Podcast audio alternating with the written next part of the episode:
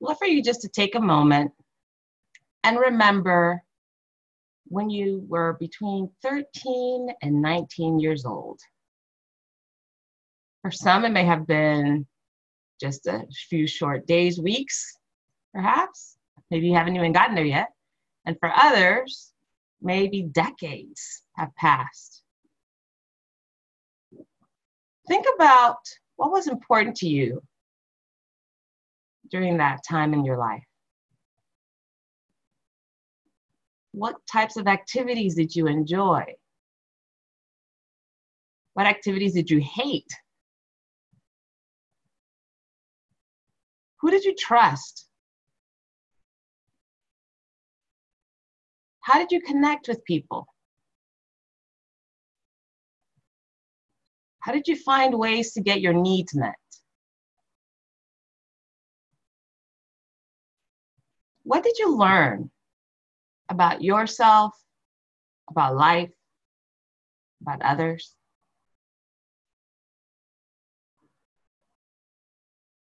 Those teenage years are really important and an area of our conversation for today, for Time to Come Alive. My name is Valerie Hope. I am your host and your coach, and I have the beautiful opportunity to speak to a fantastic guest.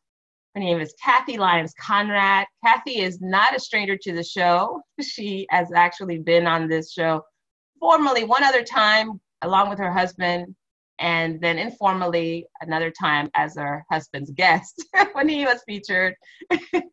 and uh, Kathie, you know, I just am so honored to have you back on the program, primarily because the way you and I met, it was so serendipitous. We went to an event, a conference that featured like there was like a thousand people in the audience, and I remember Francis, your husband, sitting next to me, and we had to do a few exercises where we paired up, and you were just on the other side of him. And just out of those small interactions and the conversation, we all three of us have bonded and created a friendship. And this has been almost two years now. Can you believe it? Two years. and since then, not only have the two of you been a part of Time to Come Alive before, you also, uh, driving through Dallas, Texas back in December, we had a chance to meet. And where this whole notion of you coming back came forward was because literally days before i was speaking with a, a, an acquaintance at an event. And she just shared some frustration she had about uh, you know raising a son who's a teenager and some of the challenges she was experiencing and although that's not my expertise my work i feel is to connect people and so i thought hmm i'm sure there's somebody i know you know, teenagers are not there my area of expertise, but I'll keep an eye and an ear out for what might be possible. And literally, just a couple days after that conversation, you and Francis fly into town or blow into town. We have lunch, and and something you said in the conversation, which I don't even recall now, all of a sudden had me go, Kathie, why do you like teenagers so much? so anyway, I I'm so glad that we're here to have this conversation because I love teenagers. I loved my teenage years for what it taught me about myself and how it prepared me. Although I took for granted at the time that it was any it was doing anything other than making myself miserable. But welcome to Time to Come Alive, Kathie. Well, thank you, and and thank you so much for inviting me. And and yeah, I remember that conversation over lunch in in uh, in Dallas, as I remember having told you that I'd gone back after retiring from you know 40 years of being a child and family therapist i'd gone back uh, to doing it and i had realized how much i had during that time i had missed working with teenagers because they just i they're just wonderful to work with. I just love them. Wow. what what exactly did you miss about working with teenagers? Oh they i think that part of teenagers where they're thinking things through maybe for the first time they're they're making realizations and they're having insights about what they want in their lives and where they want to go and the struggles and how to deal with it and and this just everything is so right on the surface um, uh, probably the things, the same things that drive parents crazy are the things that I really enjoy. Um, all of those moods and emotions being so right on the surface um, is. Mm-hmm. May have a little bit of some technical difficulty, Kathie. I think our video, your video may have paused or mine, one of the two either way, I'll keep talking until I think you come back. But yeah, one of the I think is interesting when you say that for teenagers things are right on the surface, right? You you were talking about how those are the things that make them so fascinating to work with, but yet at the same time could be really frustrating for their parents. So yeah. I'm really curious about. Uh, well, first of all, let's just say this out, out first is that you don't have children of your own. You and Francis don't have kids of your own. Right. So, so what is it about that having that experience, how does that inform, or maybe it doesn't, how does that inform how you interact or how open you are to working with teenagers? Um, you know, I, I'm not sure how it informs that. I do know that that most of my compassion towards families that are working with teenagers comes from just the families that I work with. Um, I, and I think that, you know, uh, it's just, it's not an easy road to navigate all the time because the teenagers themselves are not having an easy time navigating. Um, and, and you know the the choice of having children or not wasn't something that that we actually made an active choice about. It was just one of those things that in our lives it happened. And uh, but because of the work that we were in, that also meant that our extended family, um, every time there was a teenager who would get into significant trouble or would need an awful lot of uh, social, emotional, mental support, um, they'd come and stay with us for a while. So uh, we got to um, take care of a lot of teenagers in our jobs as well as in our families um, wow. who sometimes struggled. Yeah. That's and you know that's so important. I I recall even I was not a difficult teenager well, I guess I'm not probably the best person to say whether that's true or not. You'd have to ask my parent. Although uh, we do remind them, my, my brothers and I remind them that we actually were, were quite good. We never got in trouble. We all made good grades. We all went to, you know, we did, you know, my brothers were Boy Scouts. I was volunteering in the summer. So, I mean, we were quote unquote model kids in many ways in the grand scheme of things. And I remember looking back when I was a teenager, there was a point in time, I don't even know, it was not a conscious decision, where I did not smile in a photograph until I was mm-hmm. probably 19 years old and I was in college or something like that. Because anytime my family wanted to take a picture of some sort, and I would look back now in some of those pictures, and it was mm-hmm. horrible, Kathie. And I love smiling. I have a beautiful smile. I've been told many, many people have a trophy for a pageant where I got a smile uh, trophy. And I remember that was like my my weapon that I was going to look as unhappy and miserable and and frustrated as possible anytime I was around my family and it was captured on film. And I'm embarrassed to say that now because you know they did nothing wrong, but I don't know what happens. What is it that what is a what is this whole thing about teenagehood, right? Adolescence that has uh, teenagers do some things that are maybe a little odd and also people react so strongly to it. Oh there's so many things. Um, one of the things is that you know adolescence has become that transition between childhood and adulthood. And we think about it that way you know we even though that isn't always how it's been um, we think about that uh, that adolescence is where people learn they're they're starting to learn how to be an adult um, but for an adolescent they're really going from everything having been taken care of for them. They knew they have the regimen. They have, know what time bedtime is. They know what time dinner is, and and they need to be at the dinner table. They need to go to bed. You know, they have all those. They got to go to school. They they have all those things down. And then all of a sudden they reach adolescence and they realize that the expectations are changing and their expectations of themselves are changing. They're starting to see that they have more choices and they have more options. And they start to see the expectation is that people are no longer expecting them to just follow the rules, but to be personally responsible and um, and to somehow be a person who is making all these choices in their life where when as a child all the choices were made for them. And mm. and so i think it's a transition period of that is really confusing to teenagers. And so therefore it's really confusing to families. This is a part that i think makes me laugh a bit because every single one of us that is now on this side, right? Anyone above the age of, of 20, 20 years old knows mm-hmm. that there's something that happens in that transition, right? Like you said, that it goes from being told what to do to being expected to do the right things, right? Somehow there's there's that transition. Some of it is very ex- explicit, some of it is not, and mm-hmm. yet it seems to be the area or the time frame of life that people dread the most there's something around it that seems to be really heavy.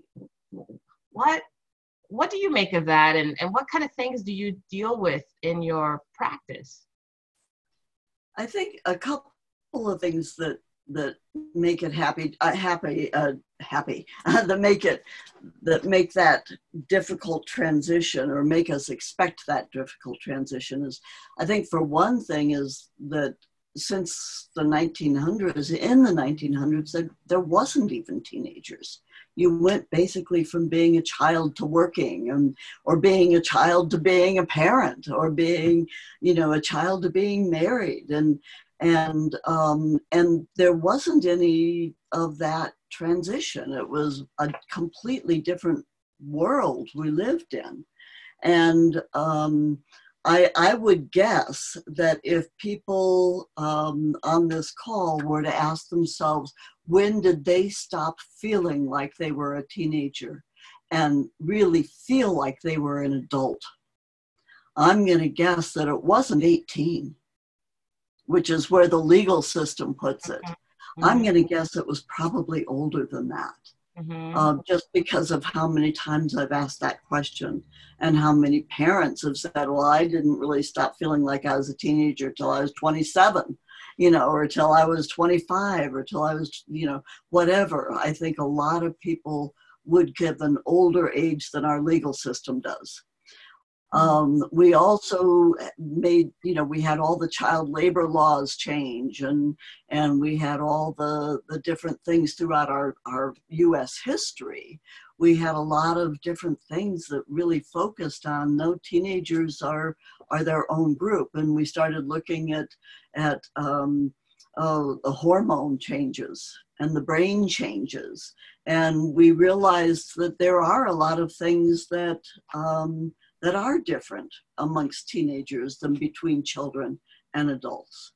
And, and so I think that, um, boy, I kind of got off track on that question. No, no, but, this, is, this um, is perfect because, you know, I okay. think the question you started with is, when does one know that they're not a teenager anymore? And I think that's really brilliant. I, I've been reading a couple of books by Louann, Dr. Louann Brizendine, and she one is called The Male Brain, and the other one's called The Female Brain. And there are hmm. chapters dedicated to the teenage male brain and the teenage female brain. Fascinating. I have to have two brothers who have children who are in that age range, and I've sent them screenshots of those specific chapters. I'm like, you may not want to read the whole book, you may not care that much, but this is something that you might find helpful. And mm-hmm. and you're right. One of the things that's mentioned is that the prefrontal prefrontal cortex, right, which, are, which is our executive function, is not fully developed until we're in like our mid twenties. Right. So it's not mm-hmm. likely that that what you said that self responsibility that we expect that you know from a 14 15 16 year old doesn't actually it, it's kind of misplaced in some ways but you you might have a really interesting point because if there was no such thing as being a teenager in the early 1900s meaning now they were responsible for family for home for career mm-hmm. that we not, we didn't necessarily have those particular the expectations were different in other words so, so yeah. I'm, I'm curious about you also mentioned that being a teenager today versus then is is, is distinct. Oh, unfortunately. Okay. You. What are you noticing in in the conversations you're having with families about what's more prevalent now than before? I think there's a lot of things that are different between, especially, you know, from my age, between when I was a teenager, but most of the parents when they were teenagers and the teenagers now. Um, one of the most, the top, top of the mind one for most families is the social media. Um, the social media is so, it's like everybody knows everything immediately. And so there's very little privacy and uh, the whole idea of keeping secrets and who do you tell and who do you trust that is it's up for grabs mm. with the social media. Um, that's one thing. I think the uh, perception of, of drugs and alcohol uh, is completely different um, it was always something that teenagers might experiment with and I think there was a level of understanding that there would be experimentation. But we have many states that have uh, marijuana as legal, and so people don't even see it as a drug. Mm-hmm. And because alcohol is legal, a lot of people don't see that as a drug, even though they can have major impacts on, uh, especially a developing brain and body. Um, so the the prevalence of the drugs that are available and accessible to teenagers today and the amount and the difference of them this uh, is pretty significant um, than, than when I was a teenager as well. So I think that's another thing. Um, I think there are some constants, and one is that um, almost every family that I uh, work with, I think they, the parents really want to connect with their children. Mm-hmm. They really want that connection. They, um, the, in some ways, they miss what they, the connection that they used to have.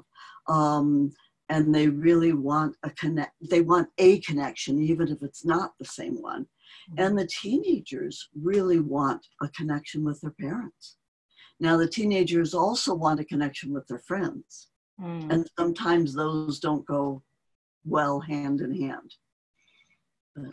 That's interesting because I, you know, I remember as a teen, and I, I'd love to hear you, what your experience was like. But I remember as a teen that uh, I didn't really care if I was that connected to my parents. now, when I say con- perhaps well, let's define connection. I can recall for me, connection was really more about I had my needs met, right? There was food, there was shelter, there was someone to take me to wherever I needed to go, right? So mm-hmm. I think a very self-centered way of connecting, right? So everybody doing the things that I thought were important to me or that were able to provide the things that I was, you know, that were important to me was was my priority. And I did connect in meaningful ways with other adults.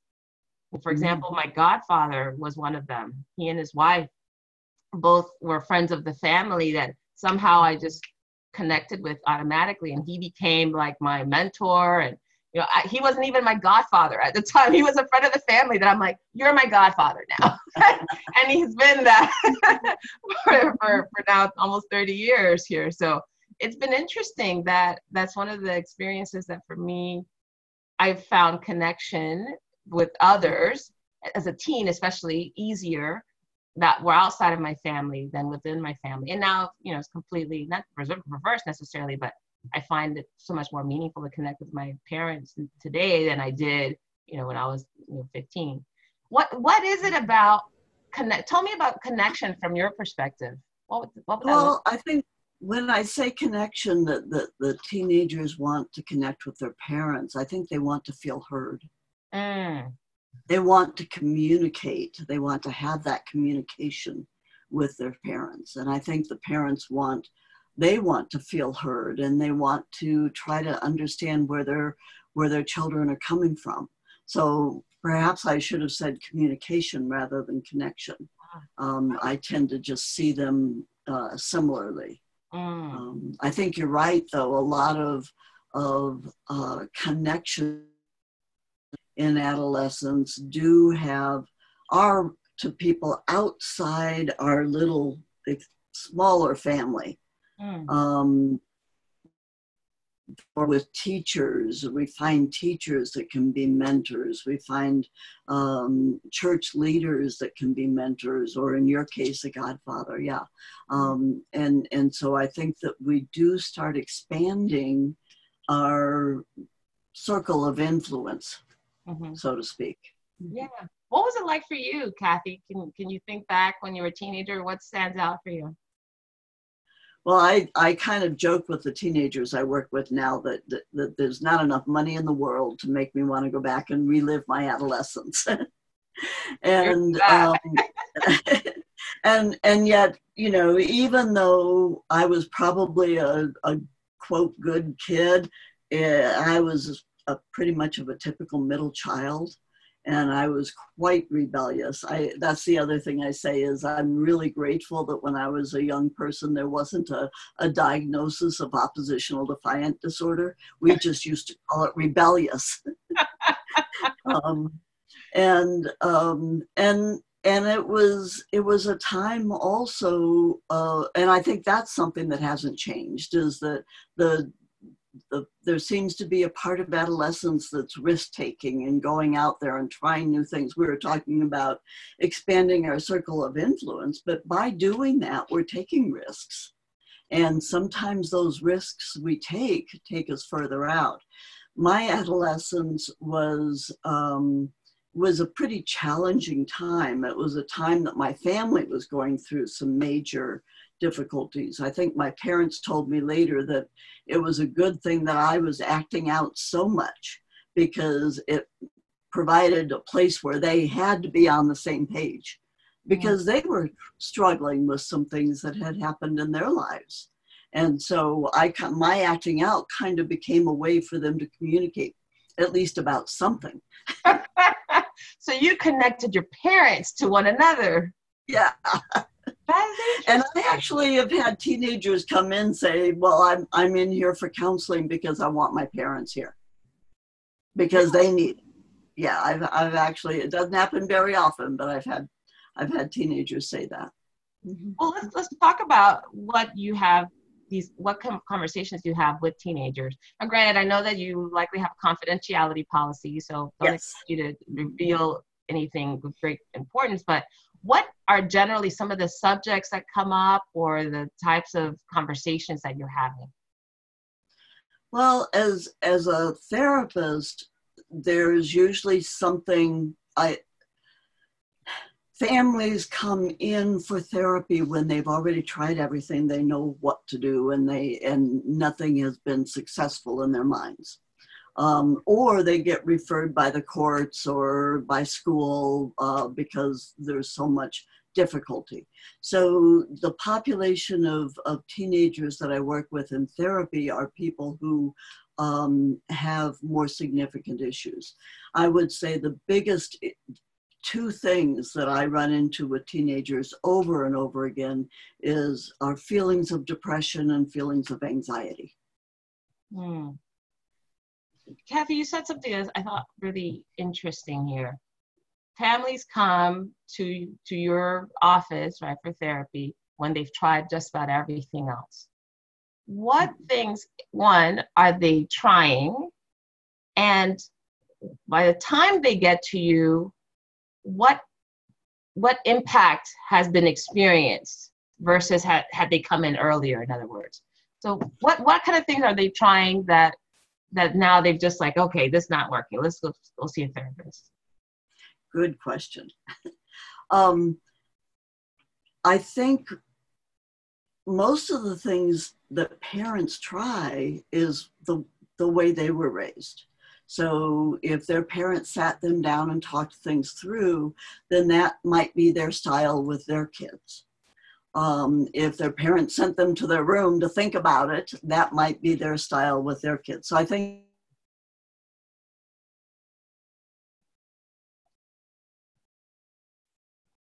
to rely on. Um, and some families have pretty small toolboxes, and other families have pretty big toolboxes. And um, and so you can kind of, if something works, you can use it for a little while. It usually isn't going to work forever because the whole thinking behind it is something's wrong that needs to be fixed. Okay, say more about that.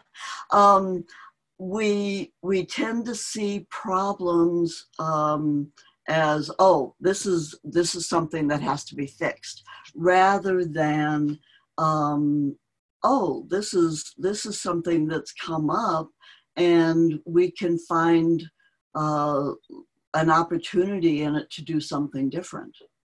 Can you give an example of what that um, oh let's see. Um, an example would be I'll, I'll, use the example of anxiety because it's something that that does bring in a lot of teenagers particularly um, especially as they start getting closer to 18 and they aren't sure what they want to do and they know that's going to be the expectation. Um, so a family might come in with with a, a teenager that has such high anxiety that they just can't even think straight that they're not able to do their schoolwork they're um, they, sometimes they're even wanting to cut school or they are cutting school uh, because their, their feelings are telling them that something awful is going to happen mm. um, and so they come in often that's and both of those depression and anxiety are often things that parents have had struggles with themselves and so they aren't quite sure how to advise their children because they never completely figured it out themselves. Mm. Um, so that's one thing. But but to go on from there, when they come in, um, the the assumption is, is that they need to fix the anxiety. And my assumption isn't always that, especially as now, this is getting the difference between therapy and coaching, which I also do. Yeah. Um, the coaching, my assumption is that if if somebody's experiencing anxiety, then they're thinking about stuff that's in the future. I have a saying that that anybody with anxiety has a really good imagination. What an empowering context for anxiety. right, because you can't feel anxiety unless you're imagining things that haven't happened yet. Mm. And so um, rather than seeing it as something that has to be fixed, I see it as, oh, what's their imagination telling them about something that hasn't happened yet?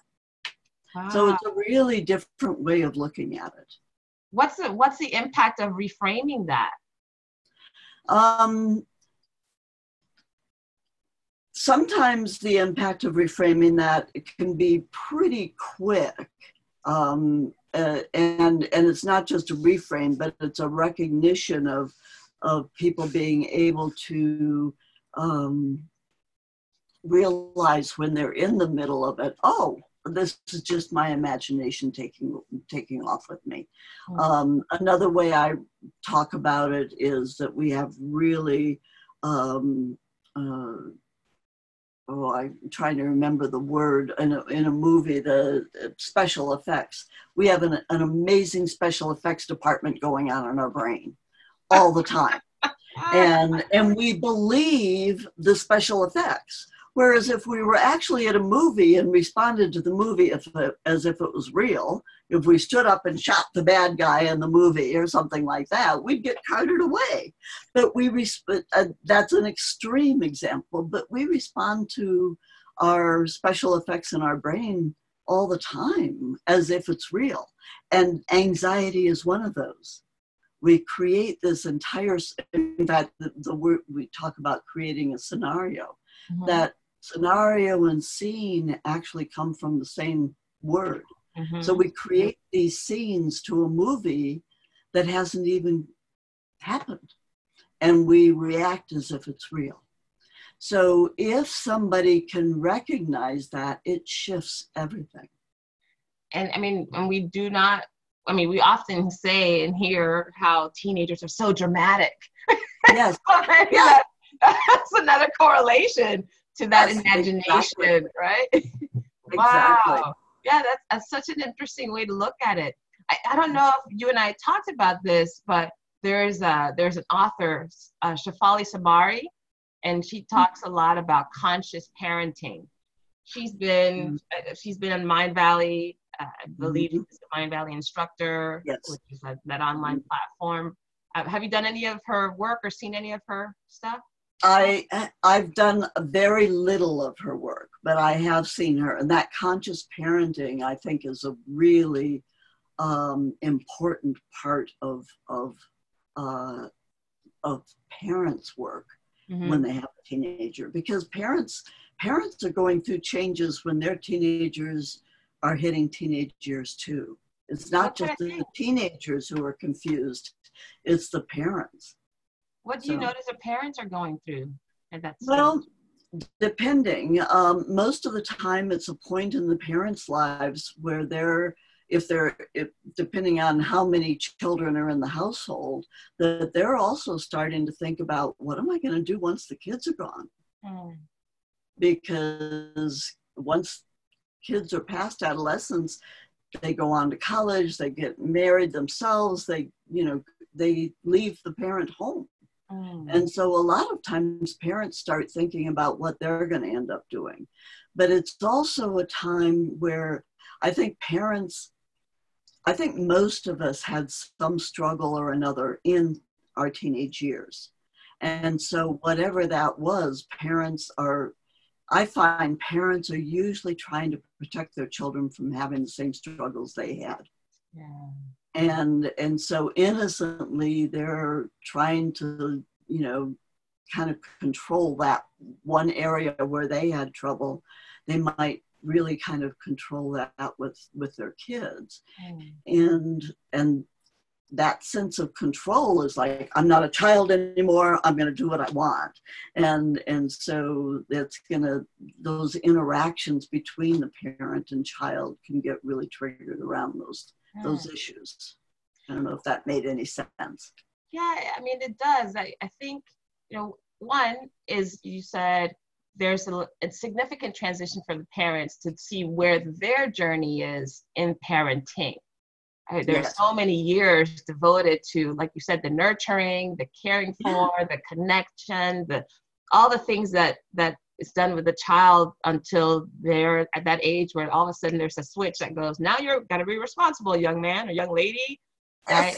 And the idea that now they have a very short window, in essence, mm-hmm. to uh, determine what am I going to do without being this type of parent. Their yeah. parenting also also transitions significantly. You know, their journey as yeah. a parent, in other words. What I, I'm really curious about what is it that you do or say to these young people? Obviously, you have a, a way of looking at being a teenager, a perspective that they don't have or the parents don't have. But what is it that you do that connects with teens in ways that parents may not be doing?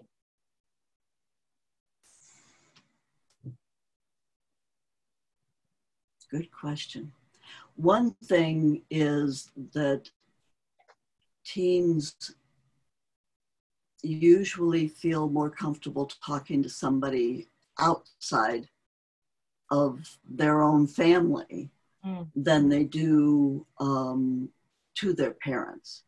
And some of that has to do with the teenager feeling like they don't want to bring up something to their parent because they know that you know it'll they'll never live it down or because they're embarrassed or ashamed or um, for whatever reason uh, teenagers i think st- well, overall, teenagers are expanding their circle of influence. Is the is the language I use, and so they're they're interacting with more people than just their family, and and I think that it's if they have a safe person to talk to, they often feel really comfortable with that, mm-hmm. um, as long as they know it's safe. Yeah because in their teenage interactions, their peer interactions, they don't always know it's safe, especially with social media. Mm-hmm. Mm-hmm. That's yeah, you're right. I I would say that was my experience, and when I adopted my godfather, it was because I felt safe. My his wife was our youth group leader, our church youth group leader, and you know like I said, they were friends of the family for many, many years. They're from Panama, just like we we were. Their kids were about 15 years older than than I was at the time. But I, I do recall that sense of comfort that I could just say about anything. There was very little judgment. There was no there was no um, if any judgment, but there was no I already know who you are background mm-hmm. in their mind, I think, or at least in my godfather's mind like the way I assumed or perhaps experienced with my own parents. There was no frame of reference for them. When you were seven years old, you never da da da da. It was always like I can create something new. So was, I don't know. I see you nodding. Yes, and, and especially you said no judgment. Mm. I would say the teenagers bring that up a lot. They, as as judgmental as they are. um, and I'm talking about they being the person sitting in front of me, not necessarily teenagers as a whole, yes. but as judgmental as they are towards others and themselves. I think that they're really looking for a place where they can feel not judged. Mm. And I think that's also the, the, the effect of a um, everybody knows everything. Social media type of, of experience is I think there's a lot of of people feeling judged and and a lot of people judging on social media. And it never goes away. I, I think now that as you're bringing that up you know something that i did was that was really embarrassing that one day in band or gym or whatever goes mm-hmm. away after the experience back in the 80s and 90s today right. it's there for ever if it's recorded yes. if it's put on you know if it's uploaded online if people are commenting and it could be unearthed for decades to come.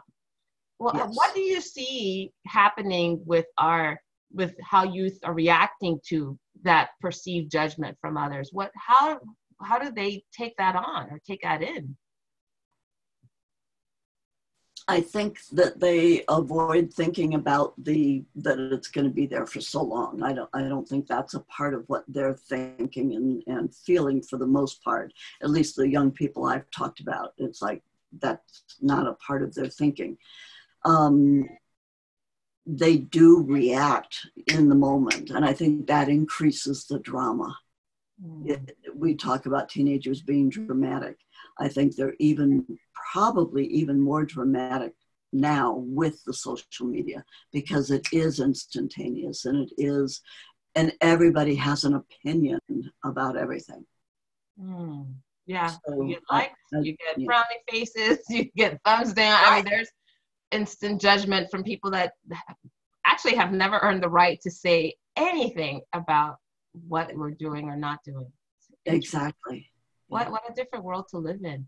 So yeah. Kathie, what are some things that you notice are perhaps mistakes or missteps let's call them missteps things that don't work that that you would uh, actually no let me reframe that because i don't think it's that helpful to talk about what doesn't work well what works what works when connecting in meaningful ways with teenagers so so I think that one of the most difficult things for all of us around communication is that and i and i'm pretty sure the the conscious parenting talks about that a little bit um, maybe not in the same words that i'm going to be using but usually when we're listening to somebody we're thinking about what we're going to say in response And communication is really making sure we understand what the other person is meaning before we respond. Hmm.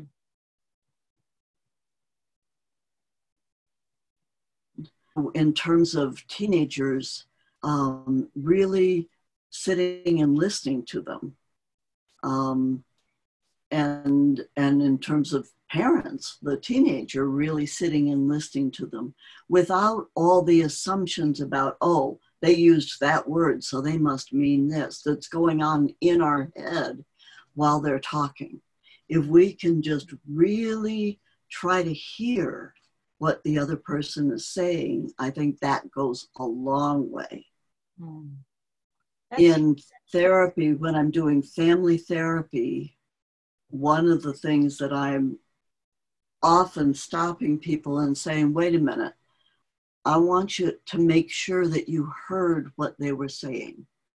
Would you repeat that again, maybe in a little different way, so the other person can hear it?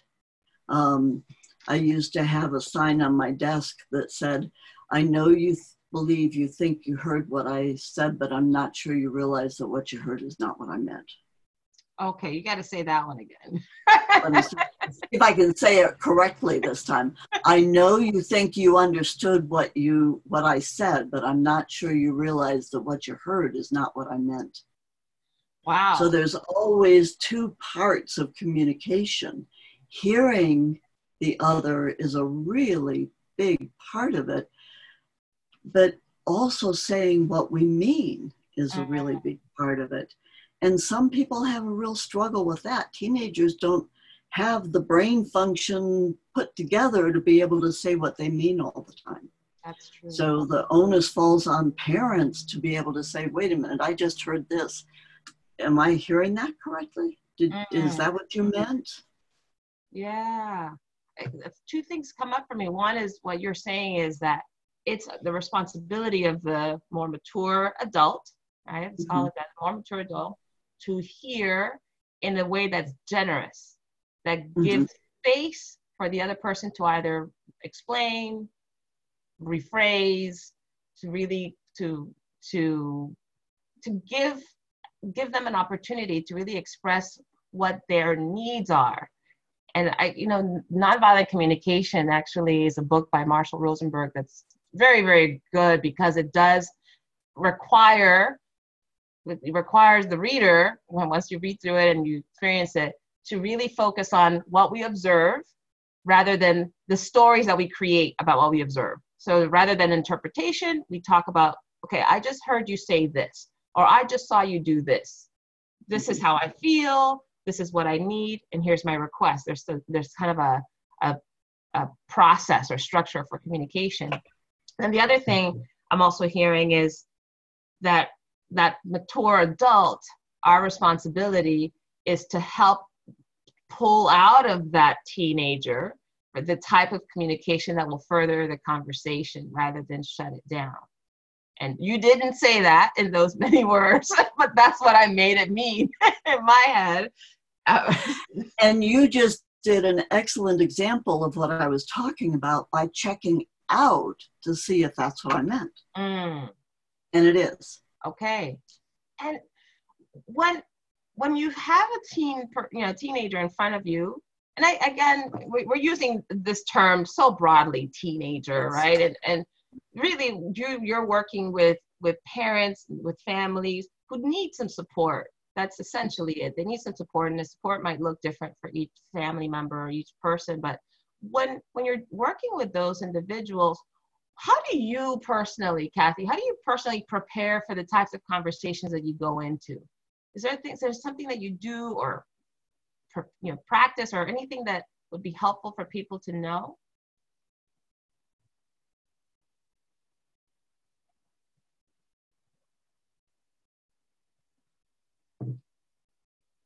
We may have a little bit of a lag in our video. So Kathie, I don't know if you're hearing me, but you are, I can't hear or see you right now. Um, all right, here we go. I think you're reanimated. Now I can see and hear you. Okay, so repeat whatever you may have said that I missed. oh, I hadn't said anything because I was aware that there was a, a frozen situation there. Okay. Um, and so my way of preparing is really to be as present as I can mm. In with whomever it is that's sitting right across from me. Mm-hmm. And it's something that I don't know that I was ever taught. But I became that same conversation we were having about communication. I became aware, well, I guess I was taught that. I became aware that I could listen to what somebody was saying and listen to what was going on in my head at the same time. And it was much more effective if I was just present to what somebody was saying. Hmm.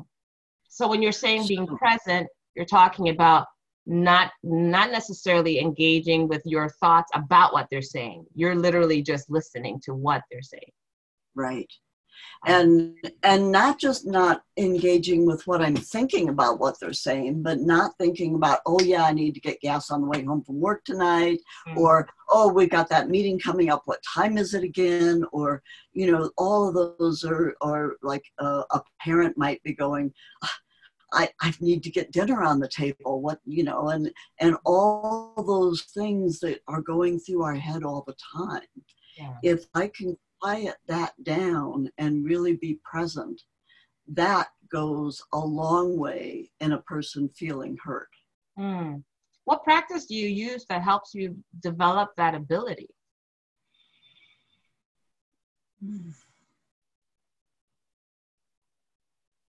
I don't know that I actually have a practice. Over the years, I've tried a number of things. I'm a little too ADHD to meditate. Um, it's, it's, I think it's ironic we're talking about being present. yeah, self-diagnosed. yeah. Um, but that's probably why I had to work so hard at trying a number of different things. Mm. Is because I'm so easily distracted. You know, I, I joke with families all the time. Something will there'll be a loud noise outside, and and I'll come back and go, squirrel from that movie up you know where the dog is you know just talking away and then goes squirrel. And but it's also not judging you know so i'm aware that i do it and i i can bring it right back. And and i'm aware families do it too. It's mm-hmm. just part of being human. So i think that's the other piece that that's probably the other piece that i do so much is that I recognize that all of us are doing the best we can do in the moment we do it with the thinking we have at that moment. Mm. Recognize, say that again. You recognize the best that they're doing with what, with, with the thinking that we have at the moment. All of us. Yeah. Yeah. Mm. And and that can go for somebody who's um, as extreme as you know in terms of the people sitting in front of me as extreme as the people using drugs on a on a daily basis mm-hmm. they are making choices that make sense to them at the time that's true um, and it may not be what's best for them in everybody else's mind but it makes sense so they wouldn't do it mm. and that's parents who are who are you know interacting with their kids are are they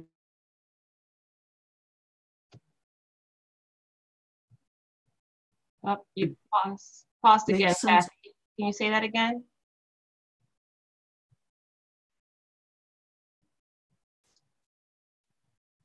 We're having a nice time today with our with our uh, feed remix. So Kathie, I think you're right now I'm paused and muted, so I can't hear or see you.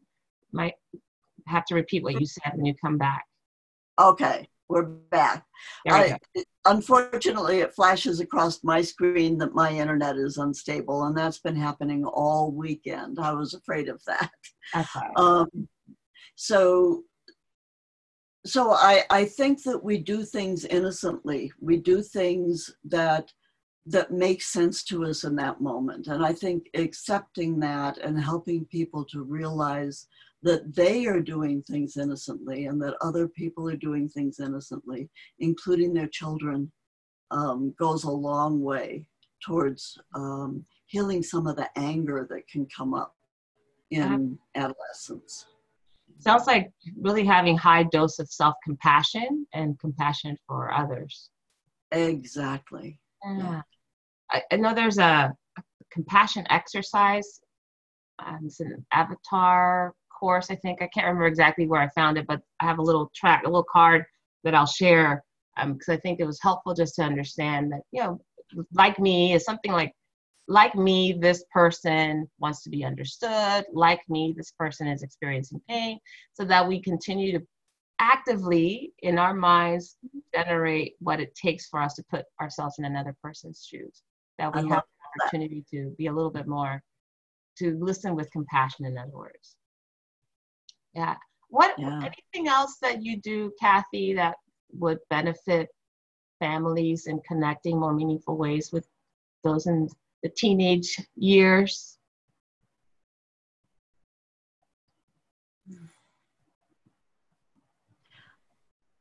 I often remind parents that they made it through. that that even if they had a lot of struggles when they were teenagers, they're here now, mm-hmm. and they made it through, and that they're okay. How do they react to that? Sometimes they're a little shocked. They're like, right. I, I can't believe I survived. And and a lot of times parents feel that way as they they aren't sure how they survived because a lot of the families like especially around substance abuse when i'm working with a family where a, a young person is really struggling with substance abuse not always but there's a lot of times that parents have had the same struggles in their lives. Interesting. Uh, you know, I will say, not had any experience with substance abuse myself, but I, I do remember having a conversation with my 14 year old niece. And I know in many years when she sees this video, she'll appreciate this. so I didn't tell her at the time, but she was sharing with me how frustrated she was about an assignment she was doing with a group and continued to express how frustrated she's like, oh my gosh, and they're not doing this and they're not doing that, then I have to do this. And so she shared for, you know, a few moments and and you know the coach in me came out and i said well are you open to to seeing this differently. She's like yeah sure tia what what do you think? So i shared my thoughts with her you know my high level wisdom. And she's like yeah but da, da, da, da, da, da, da, this doesn't work this, so she continued she was still frustrated about the situation. So i was like hmm you know not engaging in the present but really thinking about what other solution could i offer her? Let me help her reframe this right? And and so when she paused again, I said, May I offer a suggestion? You know, I'm I'm asking all the right questions. So I tell her my she's like, sure. I give her my suggestion. She's like, that wouldn't work because da da da da da da da da. And I'm like, oh my goodness. Ah, and I remember it was a struggle for me. I, I was present to that it was a struggle for me to want to fix it. There was this compulsion for me to want to fix it, to help her. And so kind of reining that back was challenging. That's why I kept, but I kept asking questions to see if I could massage it in there somehow. And then at, towards the end of the conversation, she says to me, "Oh, hey, my dad's here. My brother, he wants to talk to you." And she said, uh, "Thank you, Tia Valerie, for listening. I just needed to talk about it with somebody, and just, uh, thank you." And that moment, like, hit me with a pan upside the head because I realized a couple things. One is that sometimes it's just a matter of being able to express all the bottled up angst. She's one of five kids. She's the eldest. There's likely mm-hmm. not a space for her all the time to get everything that she has in her mind out because there's a lot of other things going on in the home. And that I don't have to know the answers to absolutely anything unless she specifically asks. Like, oh, ding. What a moment of humility. Uh, what a lesson in humility. And then also the, the importance of just being a, a listener and being present and watching myself go through that and having the presence of mind to go, okay, this is clearly not working. Why am I trying so hard? And you just said it too. I survived teenage years. There's things that she's going to have to experience fully so that she learns it like I learned it. There's no shortcut to being a teenager. There's no shortcut to being alive. so that's that's what came to mind when you shared that. What else? And I, I, I truly do have my my saying that about well you're here you you survived that mm-hmm. i'm i'm aware not everybody does mm. um they're not in my office yeah. and and so but i am aware that it's a really uh, it's a time that people get really worried about um, whether their kids are literally going to survive and and so i'm aware of that and i don't want to take that lightly and i also strongly believe that resilience is something that we're born with mm. mm-hmm. so that supports me in being able to help people recognize that teenagers are pretty resilient they make it through an awful lot yeah Kathie what what are the either the signs or the nudges that families should be looking out for that lets them know, hey, you might want to talk to someone about this? Like, at what point do they know that their toolkit has reached the limit? Um, I have a, a, a, drawing that I draw out for kids sometimes, and I put a circle in the middle of the page, and I put me you know the the person the client. And and i've done this with both coaching and with therapy.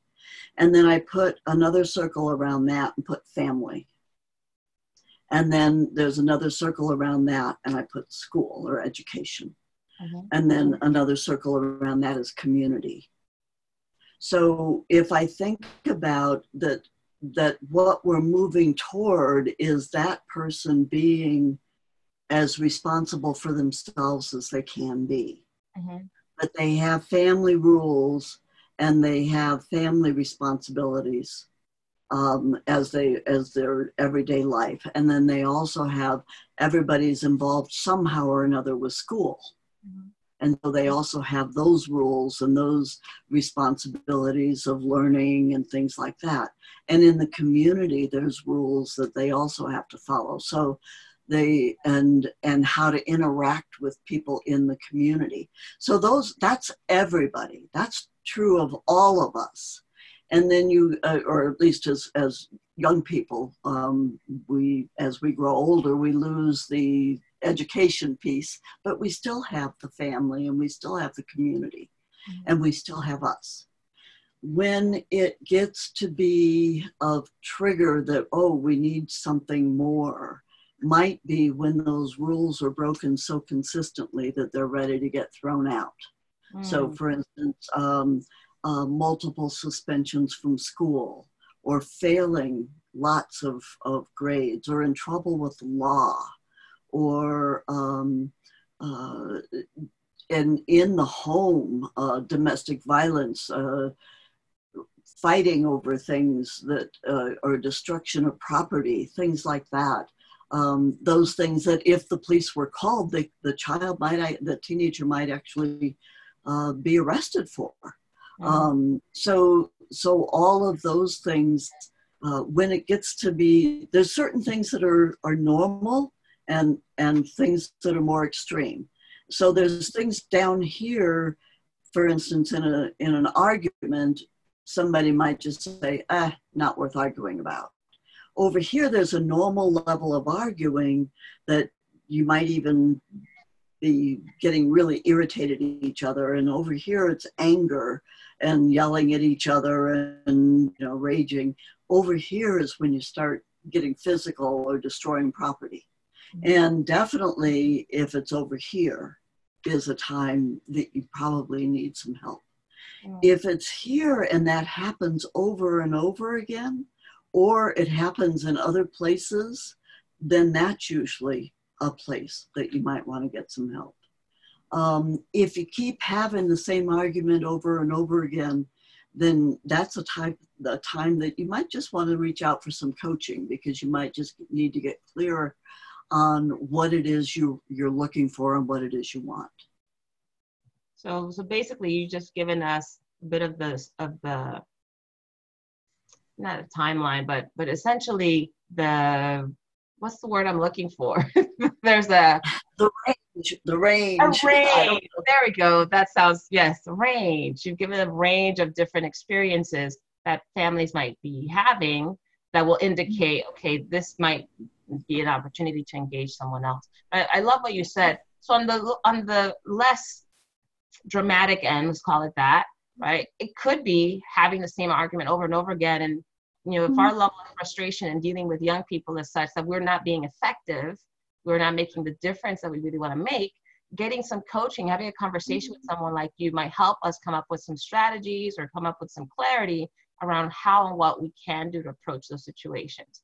I think that's right. on one end something very empowering for parents to get the coaching that you need in order to be more effective as a parent or even as a as a youth leader, right? So right. whether you have children of your own or not, but you're working with young people and you want to make an impact, that's a way to handle it. And then on the other side, if you're really dealing with some really life and death situations with destruction of property or destruction of self or others, right. really want to make sure that you get some support outside of the home.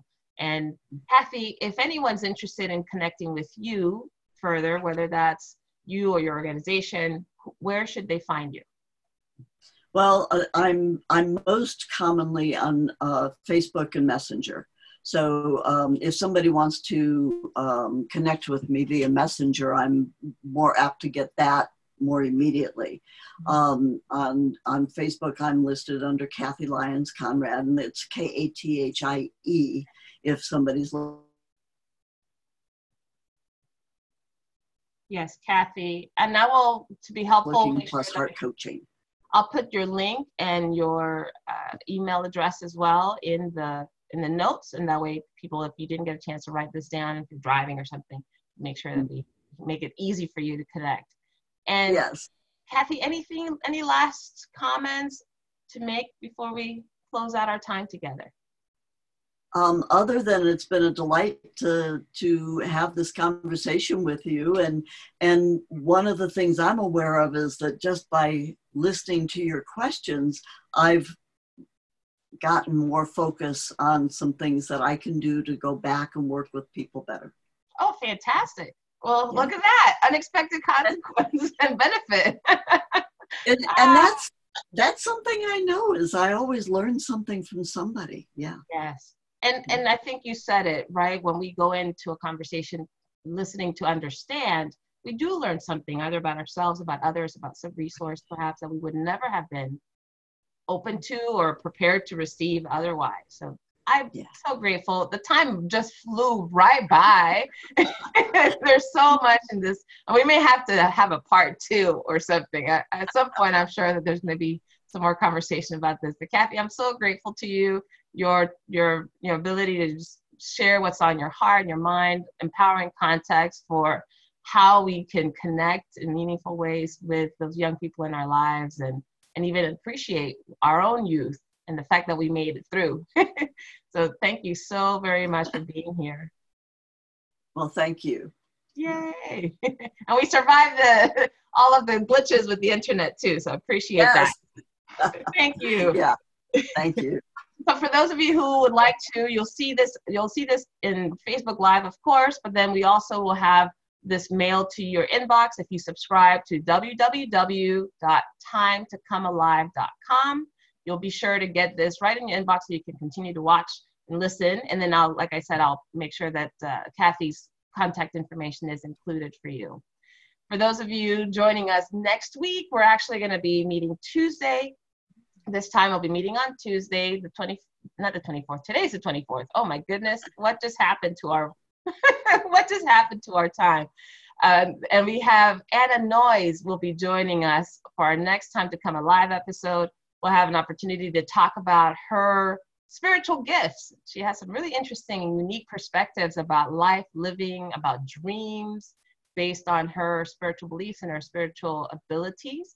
So looking forward to having that conversation. Hope you can join us live for Time to Come Alive next week. Thank you all so much for listening today. And if you have questions, comments, etc., please make sure that you place them below. Have a wonderful day, everybody. Thank you.